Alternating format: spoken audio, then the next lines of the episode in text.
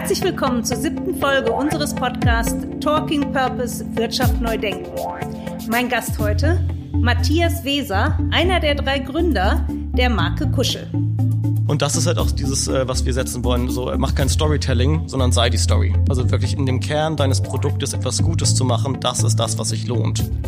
Mit Kuschel wollen die drei Gründer die erste klima- und ressourcenpositive Textilmarke der Welt etablieren. Warum insbesondere nachhaltige Marken sexy sein müssen und warum bei Kunden Bäume pflanzen am besten ankommt, das erklärt Matthias im Podcast. Darüber hinaus berichtet er, wie sie über die Crowdfunding-Plattform Kickstarter das Unternehmen finanziert haben und warum er froh ist, nicht von einem Business Angel abhängig zu sein. Anhand seiner Mission erklärt Matthias, wie er mit Purpose die etablierten Player zum Umdenken bewegen will. Anderen Gründern empfiehlt er, sei du die Story und verlass dich nicht auf andere, die eine Story zu schreiben. Unter dem Slogan Kuschelig für dich und Mutter Natur wollen die drei Gründer Kuschel zu einer Lifestyle-Brand im nachhaltigen Bereich entwickeln. Herzlich willkommen, Matthias. Moin, schönen guten Tag. Mit mir im Studio heute mein Kollege Christoph, der Matthias kennengelernt hat bei einem B Corp Panel und mit sehr interessanten ähm, Aussagen von diesem Panel zurückkam und mich sehr begeistert hat, heute diesen Podcast in dieser Runde zu führen. Herzlich willkommen, Christoph. Hallo Annette, hallo Matthias.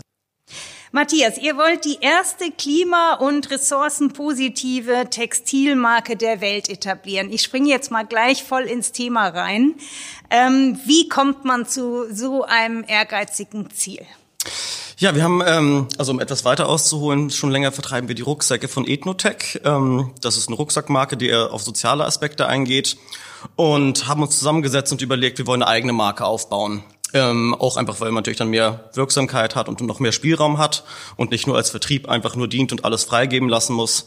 Und haben dann überlegt, Nachhaltigkeit ist das Thema, was das eminenteste Problem der Gesellschaft ist. Und da wollen wir jetzt etwas machen, unsere alten Jobs halt dann auch erstmal äh, zur Seite lassen und etwas Gutes für die Welt tun und unser ganzes Wissen, was wir angehäuft haben, für einen guten Zweck sozusagen zu verwenden. Ähm, grundsätzlich äh, sind wir da sehr strategisch rangegangen, haben halt überlegt, halt, was kann man dann dem Thema machen überhaupt, sind dann halt über ein paar Produkte gekommen, ähm, haben dann auch äh, über die Ethnotech-Rucksäcke gesehen, so Online-Direktvertrieb, das wollten wir zuerst machen, wirklich B2C-Fokus, ähm, um da halt auch einen Proof zu liefern und nicht etwas Großes aufzubauen, was dann halt irgendwie nach einer Zeit dann wieder in sich zusammenfällt, sondern erst gucken, schaffen wir es, den Endkunden zu begeistern. Und äh, das war natürlich in der Produktauswahl dann auch sehr relevant. Äh, Retourenquoten ist ein großes Thema zum Beispiel. Also wollten wir keine Passgrößen haben und äh, sind über verschiedene Produktideen. Wir hatten als Hamburger auch Regenschirme kurz überlegt oder Dekokissen oder sowas. Heute ähm, sehr passend, ja. Genau, dann sind wir irgendwann aufs Handtuch gekommen, was halt jetzt ja. natürlich nicht so das fancy Startup-Ding eigentlich ist, wo man dann aufwacht und sagt, wow. Ähm, aber Handtücher ist halt ein sehr, sehr guter Träger für so eine Mission, weil das halt jeder Mensch auf der ganzen Welt braucht, da auch keine großen kulturellen Unterschiede Unterschiede irgendwie ja. beim Verhalten irgendwie äh, am Start ist.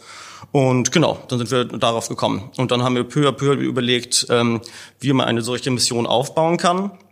Das und heißt, warte mal, ich muss Sie einmal unterbrechen. Das heißt, ihr habt euch erst überlegt, ihr wollt etwas Gutes tun oder Sinnvolles tun oder die Welt verändern mhm. und habt dann überlegt, mit was ihr das am besten machen könnt. Genau. Wir haben sozusagen erstmal dann überlegt, auf Produktseite, was kann man da machen und dann sind wir in die Recherche richtig gegangen und haben Deep Dive gemacht, was mhm. tut sich da mhm. bei Materialien und so weiter, sind dann relativ schnell auf die Firma Lenzing gestoßen, mhm. die die Modalfasern oder Tencel Modalfasern ähm, produzieren. Ja. Äh, sind zu denen hingefahren und haben da auch gemerkt, oh, diese ganze riesige Fabrik, das erste Mal, als wir da waren, waren wir so, wow, das ist ja ein riesiges Ding mit Schornstein und so, das kann ja nicht nach nachhaltig sein. Ja.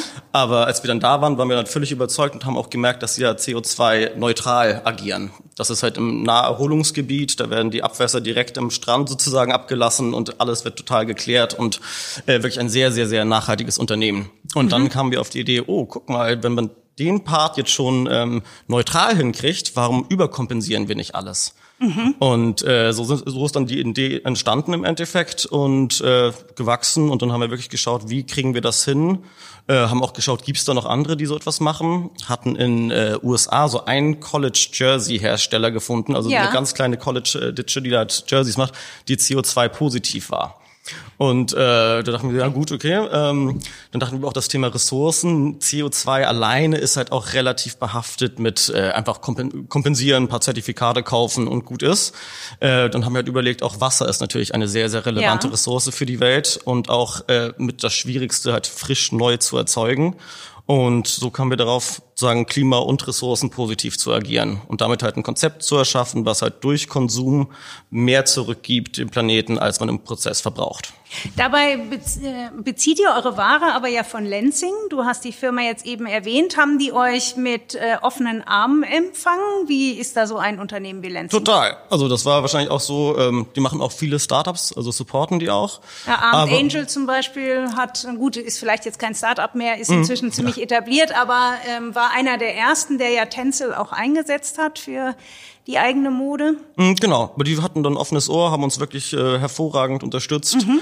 auch gleich eine Liste gegeben mit möglichen äh, Partnern für die Produktion mhm. und Tipps und Tricks gegeben und wirklich halt uns sofort äh, wirklich Gehör geschenkt und auch gleich die Chefin äh, des Interiorbereichs hat uns begrüßt und da wurde man mit offenen Armen aufgenommen und ja, das war wirklich sehr, sehr schön und hat uns sehr viel geholfen. Wart ihr bei denen auch gleich mit dem Thema Handtuch äh, oder war ja. das noch äh, in einer offenen Phase? Genau, nee, das war noch äh, schon mit dem Thema Handtuch mhm. spezifisch, wo wir dann halt sozusagen in die äh, Recherche gegangen sind und dann einfach nach Lansing ja. auch gefahren sind. Mhm. Das heißt, in der Produktion verlasst ihr euch auf einen Zulieferer und seine Prozesse und äh, seine Zertifizierungen sicherlich auch. Ist äh, Lenzing zertifiziert? Ja, die sind FSC, PFSC und so weiter zertifiziert, okay. wobei halt äh, Siegel halt ja nicht so super aussagekräftig sind. Ähm, das ist halt ein Minimum, was irgendwie als Standard dann gilt, aber die haben auch noch eigene Initiativen, die haben eigene Prüfer, die sie in die Wälder schicken. Okay. Ähm, das hat uns auch natürlich sehr überzeugt und ist auch sehr wichtig, weil bei uns auch jetzt bei unserer Bio-Baumwolle, um das schon äh, vorwegzunehmen, haben wir GOTS Bio-Baumwolle jetzt aus der Türkei ähm, und oder jetzt transferieren wir gerade auf Tansania und da wird halt gar kein Frischwasser verbraucht. Das andere hat eine Tröpfchenanlage, hat das gleiche Siegel, also den mhm. Kunden würde man das gleiche suggerieren können, ist GOTS, mhm. super, aber da gibt's halt trotzdem noch immense Unterschiede auch unter dem gleichen Siegel. Mhm. Deswegen ist für uns Siegel nicht so das ausschlaggebende Entscheidungskriterium. Ich glaube, du hast jetzt eben schon mal das Stichwort Wälder gesagt. Ich glaube, wir müssen unseren Hörern noch mal ein bisschen erklären, was Tänzel ist. Ich glaube, dass der Markenname ist zwar inzwischen relativ bekannt, aber ich glaube, es weiß nicht jeder, was für eine Viskose, also was Viskose hm. überhaupt ist und was das Besondere an der Tänzelviskose ist. Vielleicht Erklärst du das einmal kurz? Genau, äh, die Viskose, also Tencel Modal insbesondere, wird mhm. aus äh, Buchenholz gewonnen. Ähm, es ist ein chemischer Prozess, also Viskose heißt Man-Made Fiber, ähm, also es wird künstlich erzeugt. Äh, da gibt es auch große Unterschiede bei der Produktion. Es gibt auch andere Hersteller, die halt die ganzen chemischen Stoffe halt nicht klären und dann ist Modal halt auch nicht gut für die Welt. Aber Lenzing hat halt ein äh, eigenes ähm, Verfahren entwickelt, wo halt wirklich die ganzen Sachen wiederverwendet werden, die Chemikalien und da halt kein Negativ-Impact für die Umwelt entsteht. Das heißt, Tencel ist eine klassische Viskose, aber auf einer nachhaltigen, ich glaube, Lenzing wirbt damit, dass sie einen geschlossenen Kreislauf in genau. der Produktion haben. Aber genau. das, äh, das Rohmaterial ist eben nicht Baumwolle und auch nicht wie Polyester ölbasiert, sondern die Rohware ist aus Holz. Genau. Wie ist denn das? Äh, Holz ist ja hm, doch ein sehr umstrittener Rohstoff. Ähm, Abholzung von Wäldern ist ein Riesenthema. Wie macht Lenzing das? Beziehungsweise wie vertretet ihr das? Was ist da eure Philosophie? Also Lenzing bezieht das, äh, ich glaube, 80 bis 90 Prozent direkt aus Österreich, aus äh, anliegenden Wäldern und der Rest kommt aus einem Radius von 500 Kilometer um den Produktionsstandort. Ah, ja. Also da achten sie halt sehr auch auf Produktions-, also auf Transportwege und das möglichst effizient zu halten. Und wie gesagt, die haben halt ihre eigenen Prüfer, die sie da rausschicken. Und äh, dass die Bezugswälder, wo sie es auch herkriegen, auch tendenziell eher wachsen, als dass halt ein neuer sozusagen Urwald oder etwas abgeholzt wird. Da sind sie schon sehr, sehr tief in der Materie drin. Und da das ihr Kerngeschäft ist, wären sie auch schön blöd, wenn sie es äh, nicht hervorragend irgendwie prüfen würden. Ja. Und ihr macht aber noch zusätzlich etwas zu dem, was das Thema Baum, Wald angeht, zusätzlich zu dem, was Lansing selber macht. Genau, das ist halt sagen die eine, der eine Teil. Wir mischen ja diese Fasern mit Bio-Baumwolle nach GOTS-Standard, ähm, weil das ist halt produktspezifisch halt immer so ein Thema. Würde man nur die äh, Holzfasern verwenden, wäre es einmal für den Endkonsumenten zu weich, die Haptik. Man hätte das Gefühl von äh, so Velour, dass einfach das Wasser jetzt beim Handtuch zum Beispiel einfach weggeschoben ja. wird. Und auf der anderen Seite brauchen die Schlingen im Handtuch halt mehr Halt weil das ist, sagen wir, kann man sich als Gitter vorstellen. Ja. Und da gehen halt die Schlingen hoch und runter. Und wenn das beim Gitter und der Schlinge, wo die Kontakte sind, äh, da es zu glitschig wird, würden halt die Schlingen halt rausfliegen. Deswegen muss man es halt produktspezifisch mit Baumwolle noch mischen, Ah ja, dass halt okay. eine gewisse Festigkeit entsteht. Und wie viel Prozent ist das Tencel und wie viel Prozent Ähm, Bio-Baumwolle? Das ist 70-30 beim Handtuch. Ähm, wobei, Tencel 70? Nee, äh, 70 Prozent Biobaumwolle und Okay. 30 Prozent Modal, wobei aber die Oberflächenstruktur eine 50-50 Mischung ist. Das Grundgitter, was ich gerade meinte, das ist aus 100 Prozent Baumwolle, Ah, ja. um halt diese Stabilität äh, hinzukriegen. Mhm. Jetzt bei unseren neuen Kuscheldecken, da können wir halt weiter aufdrehen, da sind wir jetzt bei, äh, bald bei 50-50 äh, im Mischverhältnis. Weil die nicht so belastet werden wie ein Handtuch? Genau, und auch eine andere Produktionsart dahinter steht. Das Ah, ist ja. halt nicht, dass da die einzelnen Schlingen, sondern es wird halt aufgeruffelt, die Oberfläche, und dadurch ist halt dieses, diese Festigkeit in sich selbst halt nicht ganz so relevant mehr. Ah ja. Was habt ihr denn in eurem Portfolio? Ihr seid gestartet mit Handtüchern, das war euer erstes Produkt, glaube ich. Genau. Das Kuschelhandtuch, dann ähm, das haben wir auch über ein Crowdfunding gemacht bei Kickstarter. Und äh, letztes Jahr im Herbst haben wir den Kuschelbademantel dann auch noch lanciert und dieses Jahr jetzt die Kuscheldecke und die letzten zwei Crowdfundings über Start Next.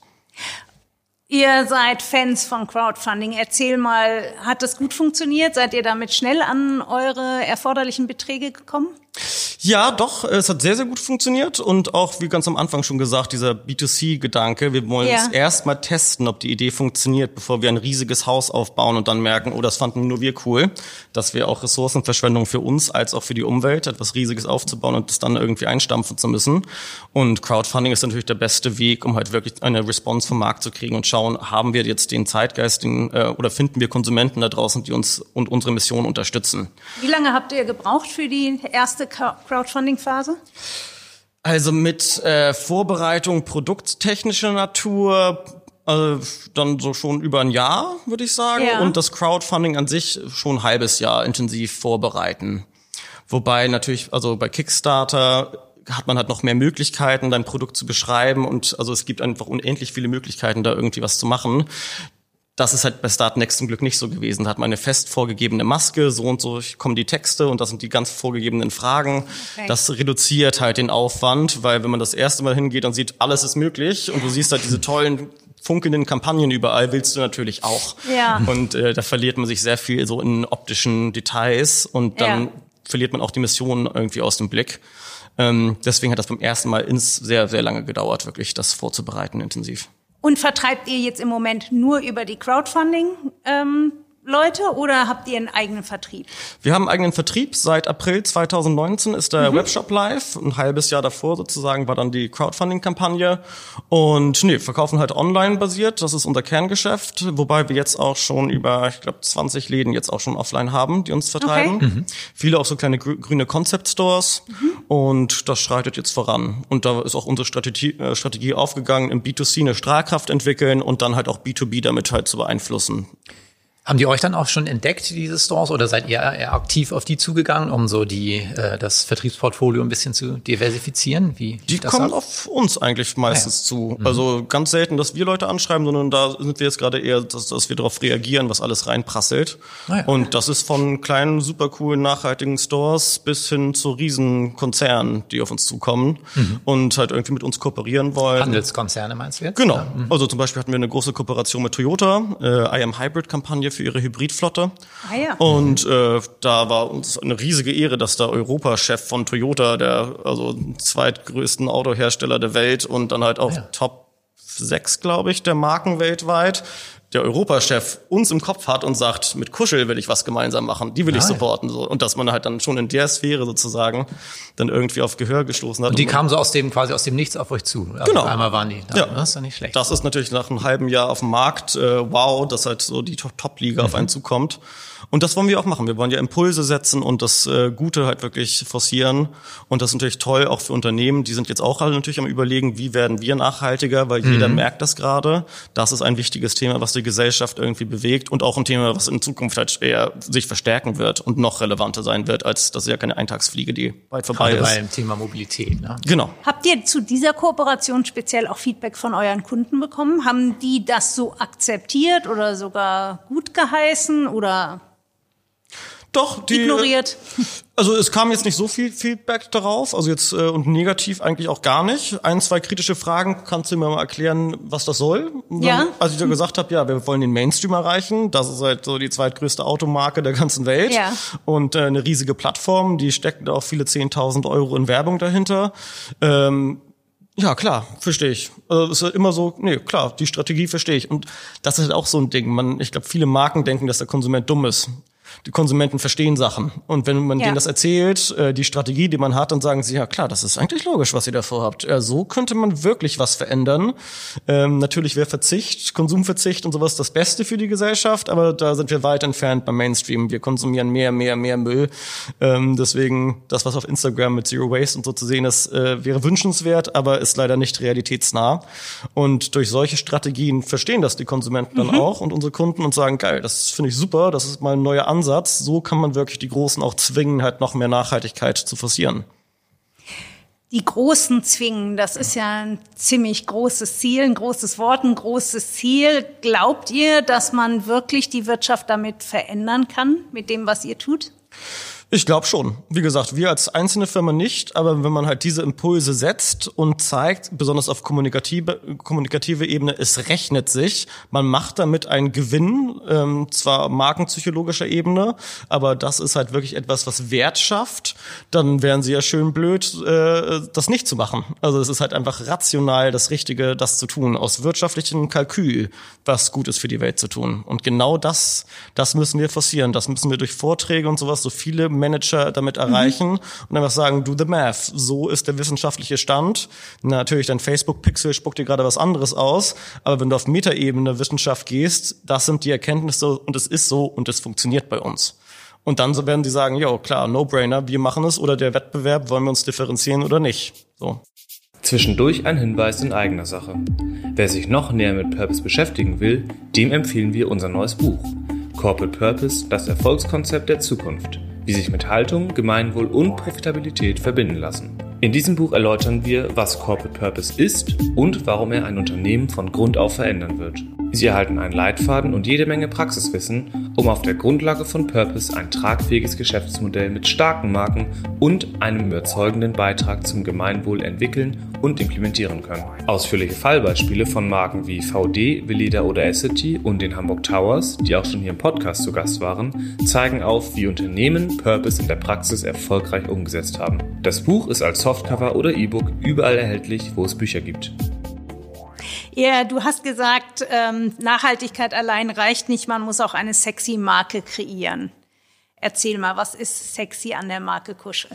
Ähm, also das ist halt auch im Kontext so, was nachhaltige Marken generell schaffen müssen. Also das ist halt äh, jetzt äh, Nachhaltigkeit nicht Verzicht implementiert. Das ist ja schon Gang und Gäbe fast schon. Also man muss halt auch irgendwie ein schönes Produkt haben. Es ist jetzt nicht das kratzige, der kratzige Hanfpulli aus Hat aber ja auch viele Jahre gedauert. Genau. Ne? Weil den kratzigen Hanfpulli, den hatten wir ja bestimmt 20 Jahre als Inbegriff der Genau. Nachhaltigkeit. Das ändert sich ja erst über die letzten Jahre jetzt. Genau, und da kommen jetzt immer mehr Marken, die halt genau das verfolgen, halt auch ähnlich wie wir sagen, halt kuschelig für dich und Mutter Natur, also halt diesen Win-Win-Aspekt wirklich zu forcieren, auch auf Langlebigkeit und so weiter, sind viele Facetten, die halt wirklich einen Mehrwert auch bieten. Ähm, aber dieses mit äh, sexy oder besser gesagt cool werden, ich glaube, das ist die größte Hürde für Marken heutzutage, die nachhaltig sind. Weil im Endeffekt sind wir natürlich austauschbar relativ nach einer Zeit. Wenn die Großen sehen, oh, das läuft bei denen, wird man kopiert und dann hat man auch keine Chance mehr wirklich äh, sozusagen gegen deren Media-Budget äh, dagegen zu stänkern. Und dann gibt's natürlich die Gefahr, dass man halt in Vergessenheit gerät. Wie wollt ihr das denn schaffen, cool und sexy zu werden? Wie macht man das als Handtuchmarke? Ja, also auch, also einmal durchs Produktportfolio auch, äh, also wirklich äh, unerwartete, coole Lifestyle-Produkte. Deswegen haben wir uns auch den Heimmarkt oder den In- Interior-Segment ausgesucht, weil da ist auf der einen Seite halt wirklich Point Blank im Bereich Nachhaltigkeit. Ähm, waren halt auf der Heimtextil mehrere Male und haben mit vielen Leuten so Smalltalk geführt. Und dann kommt oft so, ja, was macht ihr im Bereich Nachhaltigkeit? Oh, Ökotex 100, ne? Mehr Ja. Also so richtig etablierte Wettbewerber, die Ja, direkt genau. das bieten, gibt's noch nicht so richtig dann? Sie haben jetzt sehr, sehr schnell nachgelegt. Okay, äh, das also. ist sehr schön. Ähm, aber am Anfang, als wir losgelegt haben, war es natürlich so Ökotex 100. Äh, ja, mehr kann man ja nicht machen. Also das ist ja so, ne? Also wir so auf das Siegel verlassen. Resignieren und äh, zurücklehnen und äh, einfach das Spiel weiterlaufen lassen, wie es schon immer lief. Ähm, Und äh, nee, genau, und da wirklich cool zu werden, wollen wir halt einmal zum Beispiel, also Bademantel ist natürlich auch ein bisschen mehr Ausweischarakter als ein Handtuch. Mhm. Ähm, jetzt mit der Kuscheldecke haben wir natürlich auch wiederum ein Produkt, was halt eher so ein Keypiece ist für deine, für deine, für dein Sofa ja. und dein, dein Living-Bereich upgradet. Da kommen natürlich auch Aspekte rein, wie äh, dass durch Instagram oder Social Media dein, dein Innenraum auch öffentlicher wird. Es hat einfach noch mehr Ausweischarakter, jetzt mhm. zu Corona-Zeit natürlich noch mehr, weil man halt mhm. noch mehr zu Hause verbringt und eine Decke auch mehr Designmöglichkeiten bietet. Also da können wir natürlich ein bisschen kreativer werden mit, mit Designaspekten. Wer wird denn da kreativ? Macht das Lenzing für euch oder habt ihr selber da Produktdesigner? Auch für den Schnitt, für den Bademantel, der ist ja auch nicht unentscheidend und das, mhm. ähm, das Muster oder die Farbigkeit? Da also auf produkttechnischer Seite haben wir natürlich unsere Experten, die das ja. produzieren, die haben hunderte Jahre lange Erfahrung und da kommen wir auch nicht äh, irgendwie so von heute auf morgen dahinter, wie man das genau macht. Da kommen wir natürlich mit komischen neuen Anforderungen und wollen natürlich auch die ganzen Verbrauchszahlen wissen und so weiter und so fort und sagen, könnte man nicht das mal so machen und ja, äh, können wir es nicht noch dicker machen, wo dann die anderen sagen, ja, aber das, äh, die normalen Kunden fragen das nicht nach mit Doppelnaht und äh, hier nochmal alle Verzierungen, weil das einfach zu teuer ist. Das merken die Leute nicht. Oder sagen, nee, nee, wir wollen halt wirklich ein hochwertiges, langlebiges ja. Produkt erschaffen. Ähm, also auf Produktebene haben wir die Experten, die ja. wir dann challengen mit unseren Ideen. Ähm, und auf der anderen Seite halt John, äh, der bei uns arbeitet, ähm, auch Mitgründer, ähm, der hat die ganzen oder die meisten Designs auch selbst entwickelt. Also da okay. er hat auch schon, also aus dem Grafikbereich und Werbefilm kommt er und hat da wirklich ein sehr gutes Händchen für. Und äh, wollen jetzt aber auch noch durch weitere Kooperationen noch irgendwie auch dieses Cool schaffen, dass wir halt neue Zielgruppen durch, jetzt hatten wir gerade mit den Low Bros, das sind zwei äh, bekannte Streetkünstler hier aus Hamburg, mhm und äh, durch solche Kooperationen auch neue Zielgruppen sozusagen irgendwie erreichen und einfach zeigen, dass man halt aus diesem eher langweiligen Interior-Markt auch rausbrechen kann und eine Lifestyle-Brand zu werden. Das ist so ein bisschen der, der Weg, den wir gehen wollen. Mhm. So zum Stichwort Zielgruppe, da hatte ich auch bei einem ähm, Bericht über euch ähm, online gesehen, dass ihr auch sagt, wir wollen auch Kunden direkt wirklich ansprechen, die vielleicht noch nie so richtig auf nachhaltige Produkte ähm, eingeschwenkt sind oder grün oder nachhaltig gekauft haben. Das ist ja schon mal gleich eine Challenge. Es gibt ja eigentlich heutzutage auch schon eine relevante Zielgruppe an, an Menschen hier in Deutschland, die gerade euer Nachhaltigkeitsversprechen gerne kaufen würden. Warum habt ihr euch so jetzt sozusagen als Startup auch diese Herausforderung gesetzt, solche Nichtkäufer zu überzeugen? Das ist die größte Hürde, weil die Nichtkäufer, der Mainstream, den müssen wir überzeugen. Mhm. Äh, das sind die größte oder der größte Anteil der Bevölkerung, äh, wobei ich mich eigentlich auch dazu zählen würde, okay. der halt einfach normal sozusagen weiter konsumiert. Und das sind ja. halt Leute, die müssen wir überzeugen. Die Hardcore-Öko-Leute, die leben schon einen super Lifestyle, die haben schon einen geringen Abdruck und mhm. äh, da im Zweifel drehen wir denen vielleicht ein Handtuch an, was sie gar nicht brauchen. Also da sagen wir natürlich auch immer, du im Zweifel kauf unser Handtuch nicht, weil das zu Hause ist schon produziert, hängt da, wenn das noch taugt, dann benutzt das erstmal weiter. Mhm. Ähm, aber die sind natürlich halt besonders interessant für uns, um als Kommunikationsmultiplikatoren, die dann auch wirklich sagen, ey, das ist zu ist supporten. wirklich, was ihr genau. sozusagen. Aber mhm. das Ziel, was wir haben, ist halt, jeden zu erreichen. Das mhm. ist die größte, größte Hürde und dann wirklich halt dann auch so eine Verhaltensänderung herbeizuführen. Das ist so psychologisch aus der Verhaltenspsychologie, wenn man halt äh, gewisse Aspekte sozusagen den Kunden beibringt, äh, nachhaltige Produkte zu kaufen, dann wird nach einer Zeit eher auch seine eigen, sein eigenes Konsumverhalten hinterfragen, weil das halt ein unangenehmer Zustand im Kopf ist, dass er mhm. auf der einen Seite billig, billig, billig kauft und auf der anderen Seite halt einzelne Produkte, die sehr hochwertig und nachhaltig sind. Und so kann man halt, desto mehr Produkte der Mainstream nachhaltig kauft, desto eher ist die Wahrscheinlichkeit gegeben, dass sie dann halt ihr ganzes Verhalten auch ändern. Du hast jetzt mehrfach den Preis erwähnt. Wie viel teurer seid ihr denn als der Marktdurchschnitt?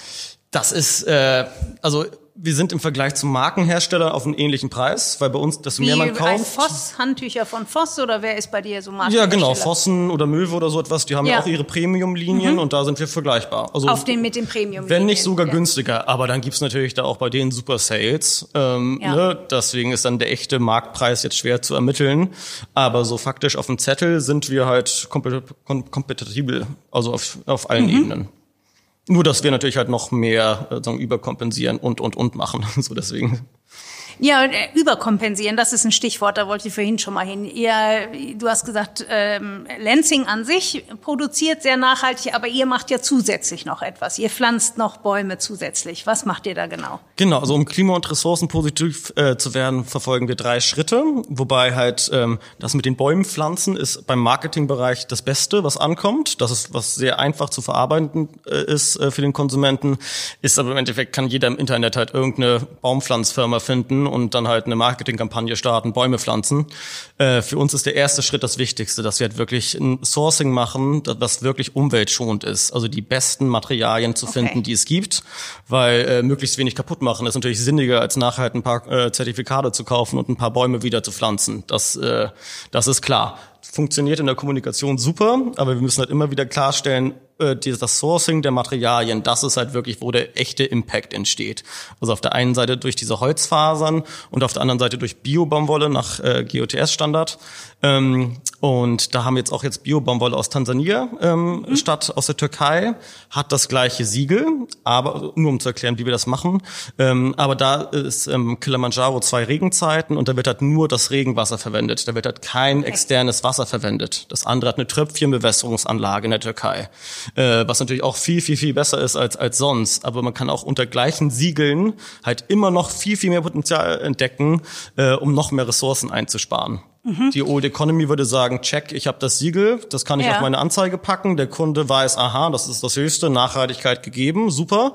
Aber da sagen wir lieber nochmal, wir wollen noch tiefer reingehen und so sparen wir uns auch Kosten, weil wir im Endeffekt halt äh, sagen alles auch kompensieren müssen und dann auch überkompensieren müssen. Und insbesondere im Bereich Wasser ist es äh, für uns auch sehr, sehr wirtschaftlich interessant, dort halt die Umwelt zu schonen. Also mhm. wir haben uns selbst ein System aufgesetzt.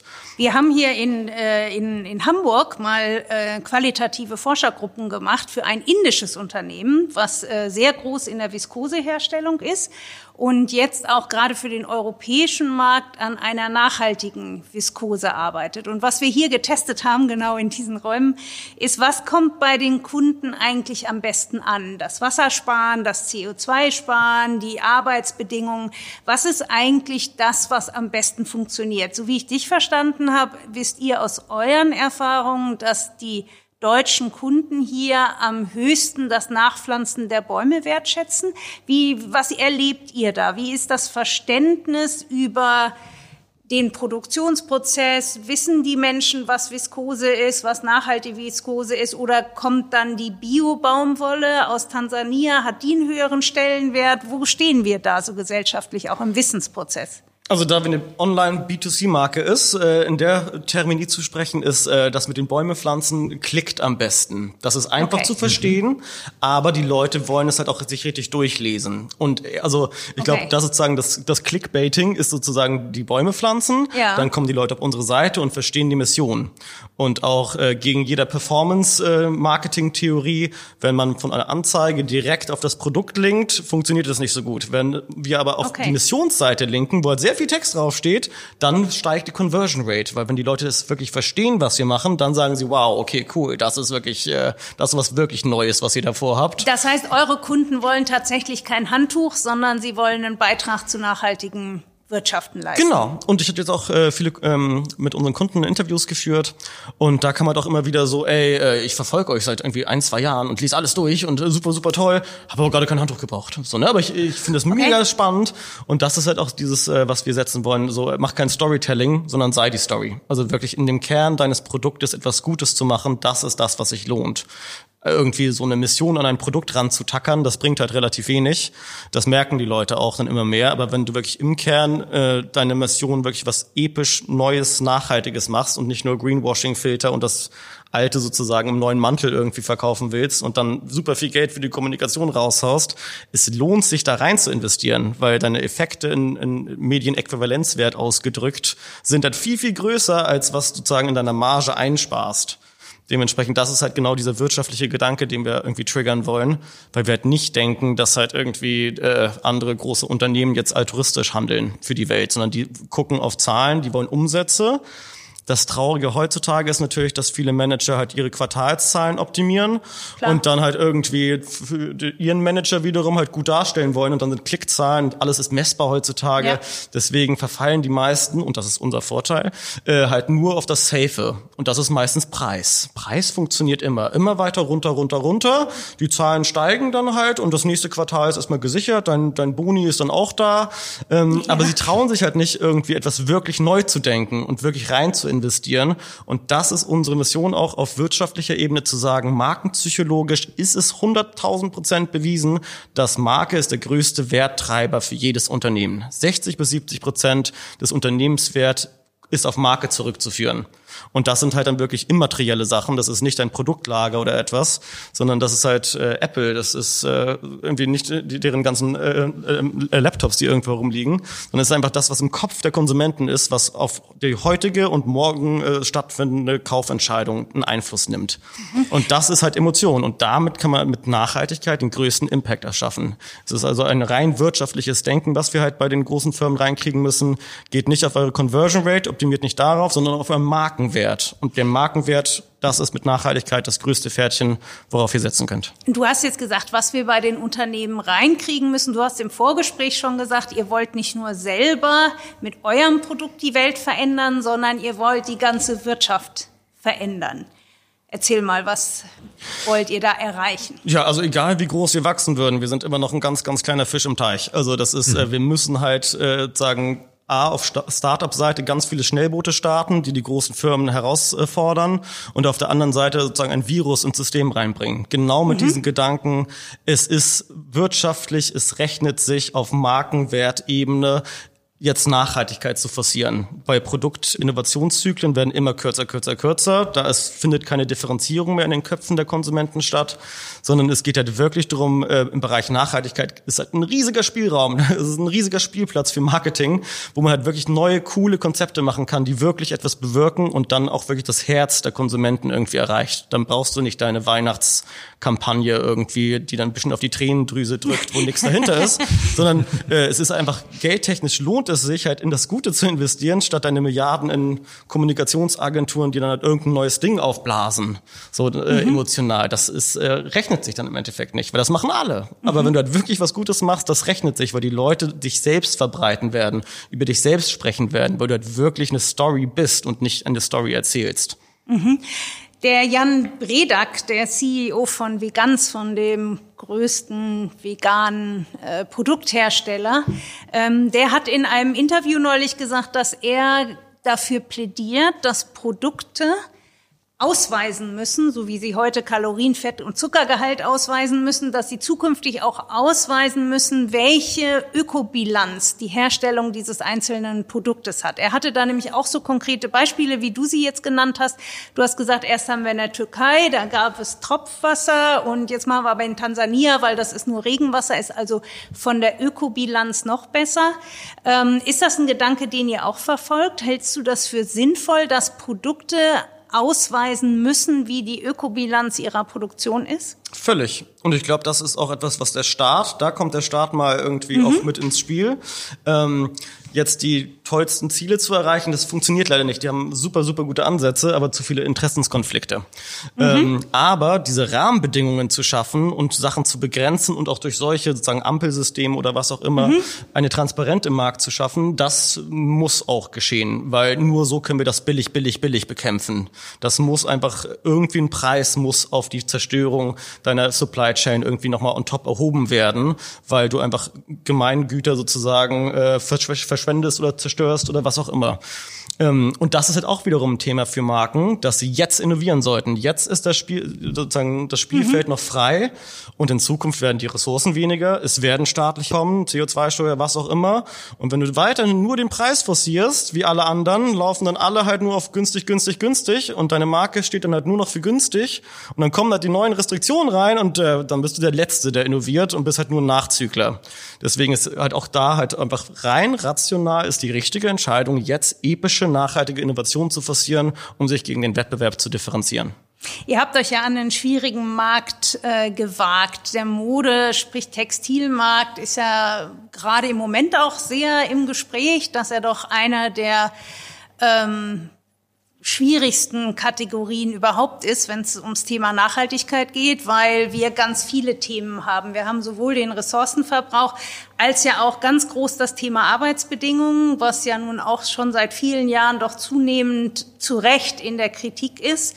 Ähm, äh, wie haltet ihr das denn persönlich? Du hast jetzt hier Jeans an und Sweatshirt an. Ist das auch jetzt nachhaltig? Habt ihr euch da persönlich auch umgestellt oder bezieht ihr das hauptsächlich darauf, dass ihr jetzt ein Produkt habt, was nachhaltig ist? Nee, practice what you preach. Also ich würde jetzt nicht, das habe ich auch öfters in Gesprächen gehört mit, mit Bekannten und Freunden so, ja, ich bin jetzt auch nachhaltig, ich habe die ganzen Plastiksachen weggeschmissen.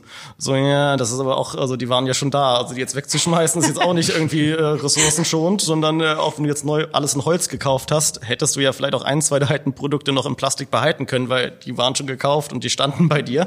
Und müssen ähm, jetzt vernichtet werden. Genau, ebenso, ich habe jetzt auch gerade noch einen Markenpulli an, aber den habe ich halt schon vor ein paar Jahren gekauft. Äh, bei der Jeans habe ich jetzt dann halt auch eine nachhaltige Jeans gekauft. Also natürlich achten wir da auf unseren Konsumstil jetzt immer mehr, da wir halt immer weiter drin sind und immer mehr Background-Informationen haben. Und äh, da natürlich jetzt auch die Optionsvielfalt halt viel, viel größer ist.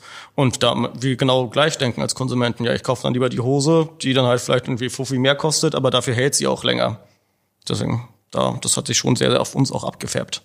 Mhm. Gerade so, äh, die, wir haben auch in der, auch unter anderem in der ähm, Forschung, die Annette vorhin ansprach und auch äh, für einige andere Kunden gemerkt, dieses Thema Nachhaltigkeit in Mode ist aufgrund dieser vielen verschiedenen Faktoren ja besonders komplex. Also ein bisschen bei Nahrungsmitteln kannst du sagen, okay, Bio, nicht Bio ist so ein schöner Unterscheider, ist ein relativ einfaches äh, Entscheidungsmuster, was ich da als Konsument verfolgen kann.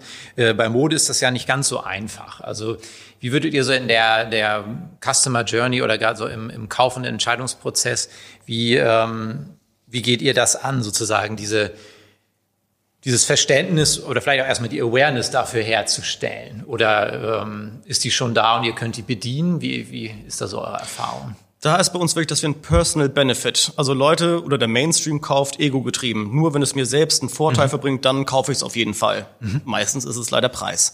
Aber wenn wir sagen, halt unsere Holzfasern, die wir verwenden, beim Handtuch saugen halt 50 Prozent mehr Wasser auf und bleiben super lange weich, dann hast du halt sowohl die Nachhaltigkeit als halt auch mhm. einen Personal Benefit. Wenn du einfach nur sagst, ja, äh, hier irgendeine Prozentzahl, so und so viel wird eingespart, dann wird der Mainstream sagen, ja, nice to have, aber pff, come on, Fuffi mehr, das ist es irgendwie, äh, kann ich jetzt irgendwie nicht so, ne? Aber wenn du sagen würdest, die, die hält auch 50 Prozent länger, die Hose oder was auch immer, dann würden die Leute sagen, okay, gut, äh, das ist halt in meiner, in meiner kognitiven Kontoführung sozusagen, das ist ein Gewinn für mich. Mhm. Das bringt mir etwas. Deswegen muss man da schon halt auch immer einen persönlichen Benefit den Leuten bringen. Und äh, wir sind ja nicht so richtig im Bereich Mode, sondern auch extra im Bereich Heimtextilien mhm. sozusagen. Aber auch da sieht man jetzt gerade, oder ist mir neulich wieder aufgefallen, dass da so etwas wie Fast Living, könnte man das nennen, entsteht. Äh, wo ah, man dann halt auch halt jetzt so Zyklen hat durch so ganz viele verschiedene Retailer, die halt auch so günstig Produkte anbieten, wo dann jetzt auch irgendwie ist, ähm, der Trend, der ja auch für uns gut ist, dass halt das in sozusagen das mhm, Wohnen dass das auch halt Instagrammable ist. Genau, das ja. Wohnen wird halt irgendwie mehr irgendwie sichtbarer, auch nach draußen und hat mehr Ausweischarakter. Aber auf der anderen Seite sieht man jetzt da auch, dass es halt immer schneller geht und es gibt dann halt irgendwie auch Modetrends im Bereich Wohnen. Jetzt gerade hier alles Rattern, nächstes Jahr vielleicht der neue Style. Das ist etwas, das man auch äh, mit großen Bedenken irgendwie betrachten muss, dass äh, da halt auch wiederum diese Fast-Schiene mhm. aufgebaut wird. Habt ihr da schon Feedback von den bisherigen Kunden? Ist, hält das Produkt, was es verspricht, auch in der Produktperformance? Ja, sehr, sehr, sehr glücklich sind wir immer. Ähm, da haben, wie gesagt, da haben wir auch alle Häkchen immer gesetzt bei der Produktion, um halt wirklich ja. das beste Produkt für dich und Mutter Natur zu erschaffen. Ähm, natürlich bei Handtüchern, das ist etwas, was halt wohl das meist strapazierteste mhm. Textilprodukt der Welt ist. Ähm, da gibt's natürlich mal eine Waschmaschine, die dann irgendwie vielleicht auch kaputt ist oder sowas und dann halt, ne, ähm, da ersetzen wir aber auch sofort immer alles, weil wir wollen, dass okay. der Kunde halt wirklich happy, happy ist der kauft ja auch ein Premium-Produkt und dann sollte er auch Premium-Service kriegen. Ähm, aber sonst allgemein sind die äh, Feedbacks, die wir kriegen, halt phänomenal. Das ist wirklich sehr, sehr schön und äh, freut uns auch wirklich jeden Tag wieder, weil ich glaube, das ist halt auch im Endeffekt für den Mainstream, den zu begeistern, halt essentiell. Wie gesagt, Produktbenefit, das muss funktionieren. Wie groß seid ihr denn inzwischen? Welche Zahlen dürfen wir denn wissen? Äh, ich glaube, jetzt sind wir bei 6.000, 7.000 Kunden schon, mhm. die äh, und auch mit einer guten Wiederkaufrate. Mhm. Viele Leute schenken das dann halt auch irgendwie Freunden ja. und Verwandten so und äh, weil das auch ein Produkt ist, was halt Talking Value hat. Das ist auch der Gedanke, ne? dass man halt etwas die Mission so interessant zu gestalten oder so äh, talkable, dass die Leute auch gerne darüber reden. Und äh, genau, da sind wir wirklich sehr, sehr gut gerade unterwegs. Wir wachsen nicht exponentiell in die Höhe schießend, aber wenn man so ein Jahr rauflegt, sieht das sehr, sehr gesund aus. Und da wollen wir jetzt auch nicht äh, krampfhaft irgendwie äh, mit Angel-Investoren äh, einen Boost schaffen und dann jetzt schnellstmöglich 30 Leute einstellen und dann nochmal super krampfmäßig äh, noch schneller wachsen und wachsen und wachsen, sondern da peu à peu gesund äh, und nachhaltig im doppelten Sinne wachsen. Wir möchten an dieser Stelle, unüberhörbar, gerne auf unseren Sponsor hinweisen. Bayer Dynamic, der renommierte Kopfhörer- und Mikrofonhersteller aus Heilbronn, der den Großteil seiner exzellenten Pro-Audio-Produkte am Standort in Handarbeit fertigt.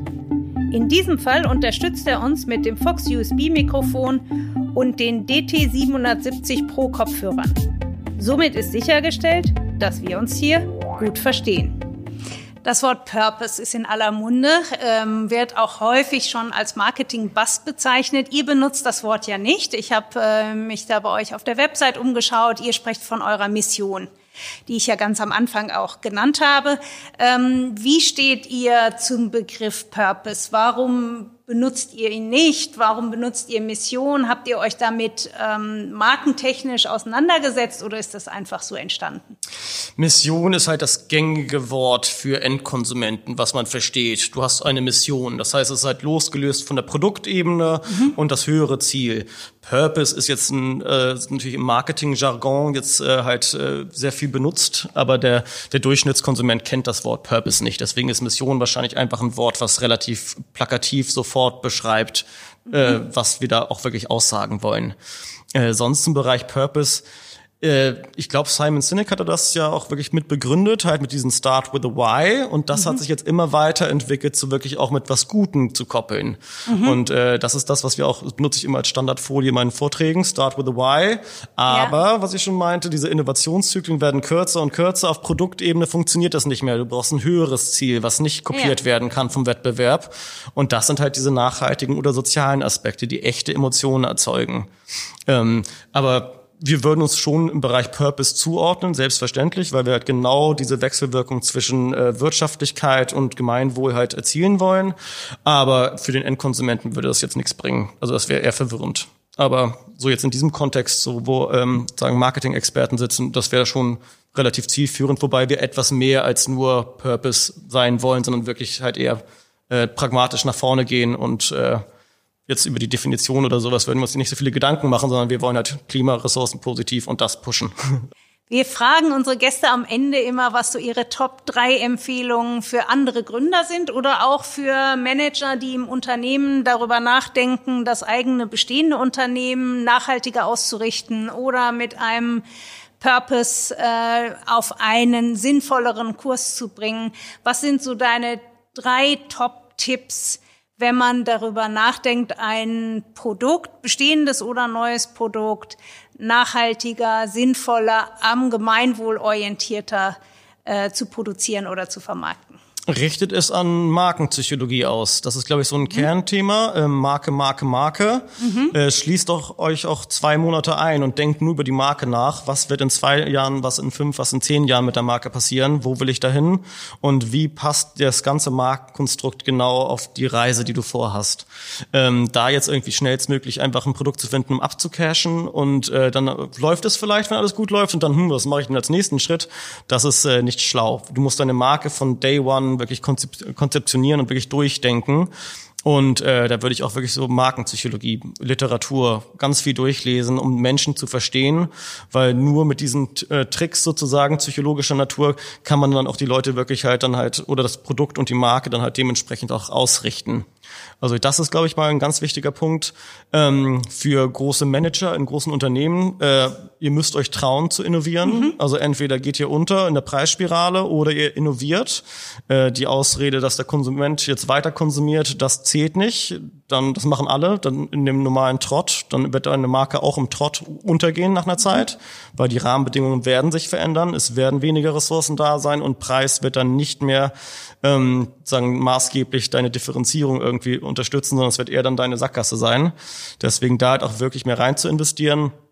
Und für Gründer probiert Startnext zum Beispiel aus Crowdfunding-Plattformen, um deine Idee zu testen, ohne große Investitionen zu tätigen. Natürlich, das ist auch ein Heidenaufwand, sich da reinzudenken und ganz viel Liebe reinstecken und, und, und. Und etwas Kapital braucht man garantiert auch. Aber ähm, geh nicht zur Bank, sei überzeugt von deiner Idee, bau was Riesiges auf und mach den Laden auf und merk, dass niemand mehr reinkommt. Sondern erstmal wirklich testen, gucken, was ist das Potenzial da. Ich glaube, das war ein super Schlusswort, Matthias. Ähm, vielen herzlichen Dank für das tolle Gespräch. Ich äh, freue mich sehr, dass du des, den, die Bedeutung der Marke und die Wertschöpfung durch die Marke an sich so in den Vordergrund gestellt hast bei eurem Konzept. Ähm, oft erlebt man es, dass jetzt rein über die gute Idee der Nachhaltigkeit äh, das Produkt getrieben werden soll. Ich persönlich glaube auch, dass es, äh, wie du so schön sagst, einer sexy Marke bedarf um wirklich langfristig auch erfolgreich zu sein, denn das ganze Konstrukt funktioniert ja auch nur, wenn es dann langfristig erfolgreich ist, denn sonst ist es auch in sich wieder nicht nachhaltig. Herzlichen Dank für das Gespräch. Äh, wir wünschen euch allen Erfolg auf dem weiteren Weg, werden das sehr gerne verfolgen und hoffen, dass ihr auch viele andere Unternehmer und auch die Großen doch vielleicht nicht nur zwingen, sondern auch überzeugen könnt, diesen Weg weiterzugehen. Tausend Dank. War sehr, sehr schön mit euch. Dankeschön. Dem kann ich auch nur anschließen. Vielen Dank dir.